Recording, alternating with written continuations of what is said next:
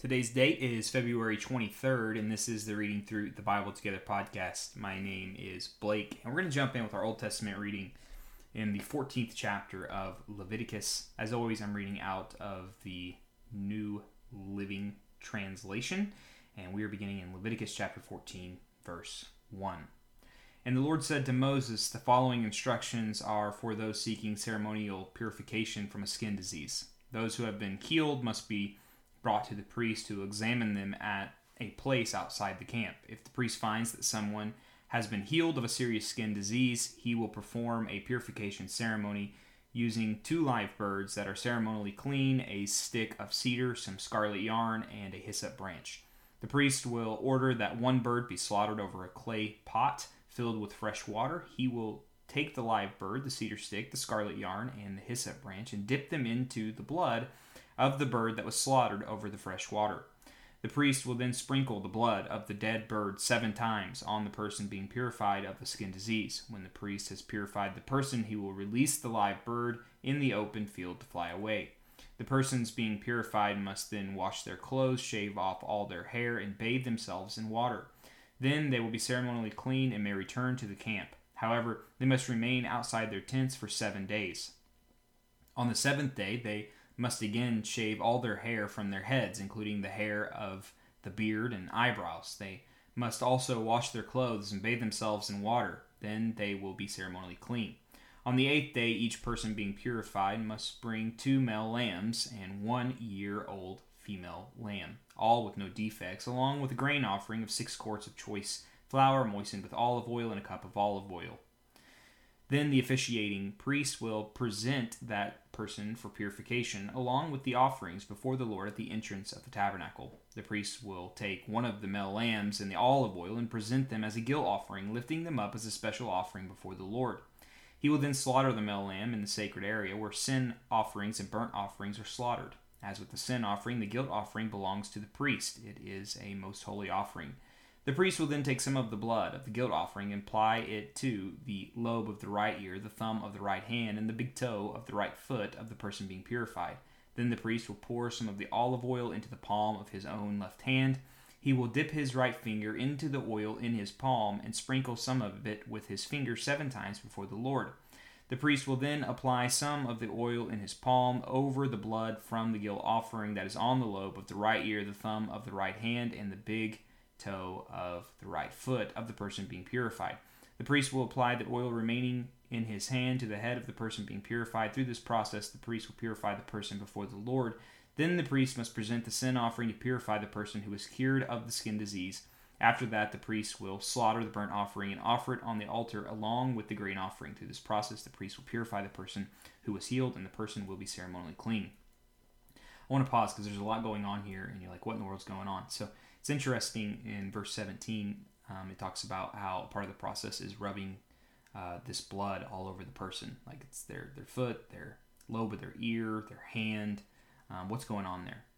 Uh, and really, it's a beautiful picture uh, of them being covered in the blood, covered in uh, the forgiveness that, uh, that they are now clean because of this blood, which, as Christians, as Christ followers, um, one of the creepy things we say is, is washed in the blood. And uh, it, it really comes from an idea like this, uh, where um, from head to toe, no longer are we seen for ourselves, but we're seen for what Christ has done for us. He purified us through his sacrifice. And yeah, that's something you just read over in Leviticus, but that, that points to and is fulfilled in Jesus in a very powerful way. Uh, that um, you know the, the, the priest really could not even conceptualize uh, how God would completely fulfill this, uh, and yet, um, you know, as God gives them these these commands of what to do, Jesus comes, uh, and, and, it all makes sense. The reason they did it was because they were pointing to the one who would come and ultimately be that sacrifice, Jesus.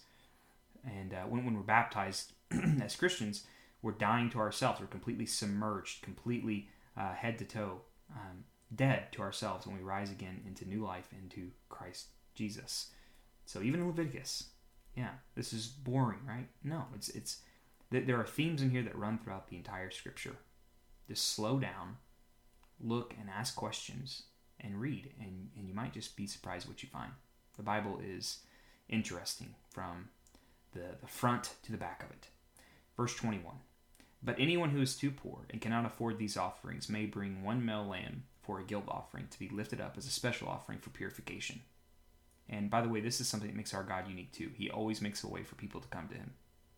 You can never be too too far gone, too poor, too anything to um, to escape the love of God. Anybody can repent and come to Him, and, and even here in the Levitical law, for those who couldn't afford the offering, God made a way for them to be able to experience His presence, uh, just like those who were wealthy, those who had means. Continuing on in verse 21. The person must also bring two quarts of choice flour moistened with olive oil for the grain offering and a cup of olive oil. The offering must also include two turtle doves and two young or two young pigeons, whichever the person can afford.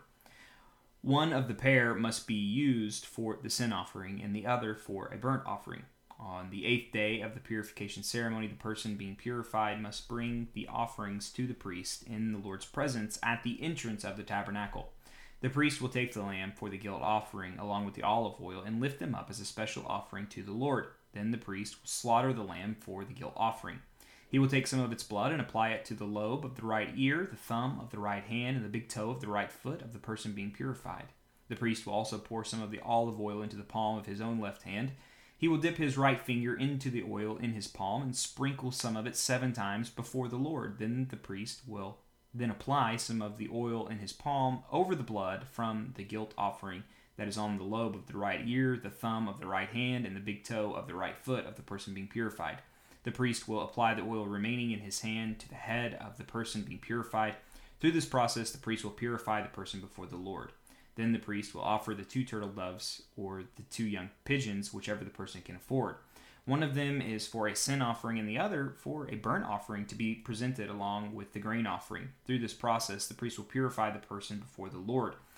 These are the instructions for purification for those who have recovered from a serious skin disease, but who cannot afford to bring the offerings normally required for the ceremony of purification. Then the Lord said to Moses and Aaron, When you arrive in Canaan, the land I am giving you as your own special possession, I may contaminate some of the houses in your land with mildew. The owner of such a house must then go to the priest and say, It appears that my house has some kind of mildew. Before the priest goes in to inspect the house, he must have the house emptied so nothing inside will pronounce will be pronounced ceremonially unclean. Then the priest will go in and examine the mildew on the walls. If he finds greenish or reddish streaks and the contamination appears to go deeper than the wall surface, the priest will step outside the door and put the house in quarantine for seven days. On the seventh day, the priest must return for another inspection. If he finds that the mildew on the walls of the house has spread, the priest must order that the stones from those areas be removed. The contaminated material will then be taken outside the town to an area designated as ceremonially unclean. Next, the inside walls of the entire house must be scraped thoroughly and the scrapings dumped in the unclean place outside the town. Other stones will be brought in and to replace the ones that were removed, and the walls will be replastered. But if the mildew reappears after all the stones have been replaced and the house has been scraped and replastered, the priest must return and inspect the house again. If he finds that the mildew has spread, the walls are clearly contaminated with a serious mildew, and the house is defiled, it must be torn down, and all its stones, timbers, and plaster must be carried out of the town to the place designated as ceremonially unclean. Those who enter the house during the period of quarantine will be ceremonially unclean until evening, and all who sleep or eat in the house must wash their clothing. But if the priest returns for his inspection and finds that the mildew has not reappeared in the house after the fresh plastering, he will pronounce it clean because the mildew is clearly gone. To purify the house, the priest must take two birds, a stick of cedar, some scarlet yarn, and a hyssop branch. He will slaughter one of the birds over a clay pot filled with fresh water. He will take the cedar stick and the hyssop branch and the scarlet yarn and the live bird and dip them into the blood of the slaughtered bird and into the fresh water. Then he will sprinkle the house seven times. When the priest has purified the house in exactly this way, he will release the live bird in the open fields outside the town. Through this process, the priest will purify the house and it will be ceremonially clean.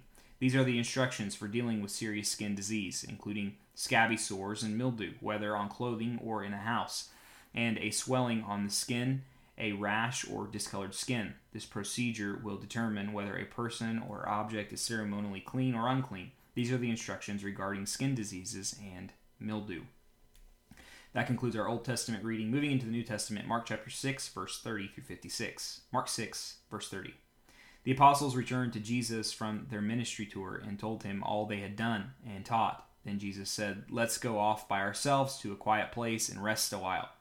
He said this because there were so many people coming and going that Jesus and his apostles didn't even have time to eat. So they left by boat for a quiet place where they could be alone. But many people recognized them and saw them leaving, and people from many towns ran ahead along the shore and got there ahead of them.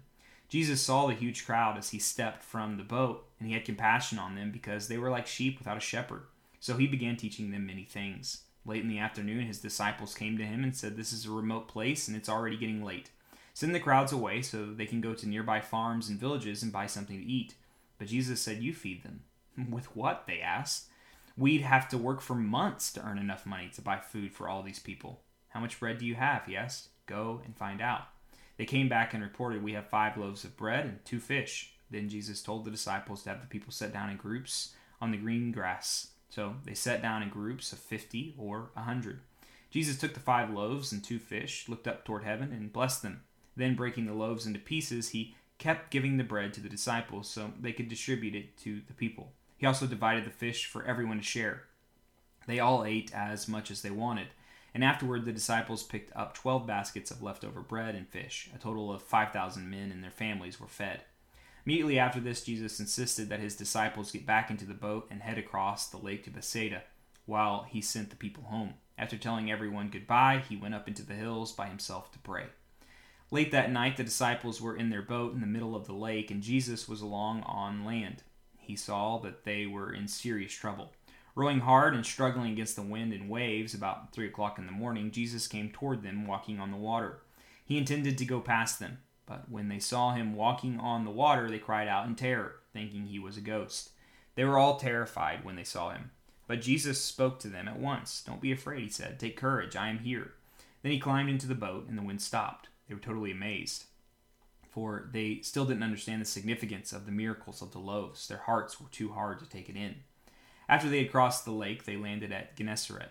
They brought the boat to shore, and he climbed out. The people recognized Jesus at once, and they ran throughout the whole area, carrying sick people on mats to wherever they heard he was. Wherever he went, in villages, cities, or the countryside, they brought the sick out to the marketplaces. They begged him to let the sick touch at least the fringe of his robe, and all who touched him were healed moving to our Proverbs of the day, Proverbs chapter 10, and it'll be Proverbs uh, 10, verses 11 and 12. So let's begin in verse 11 of the 10th chapter of Proverbs.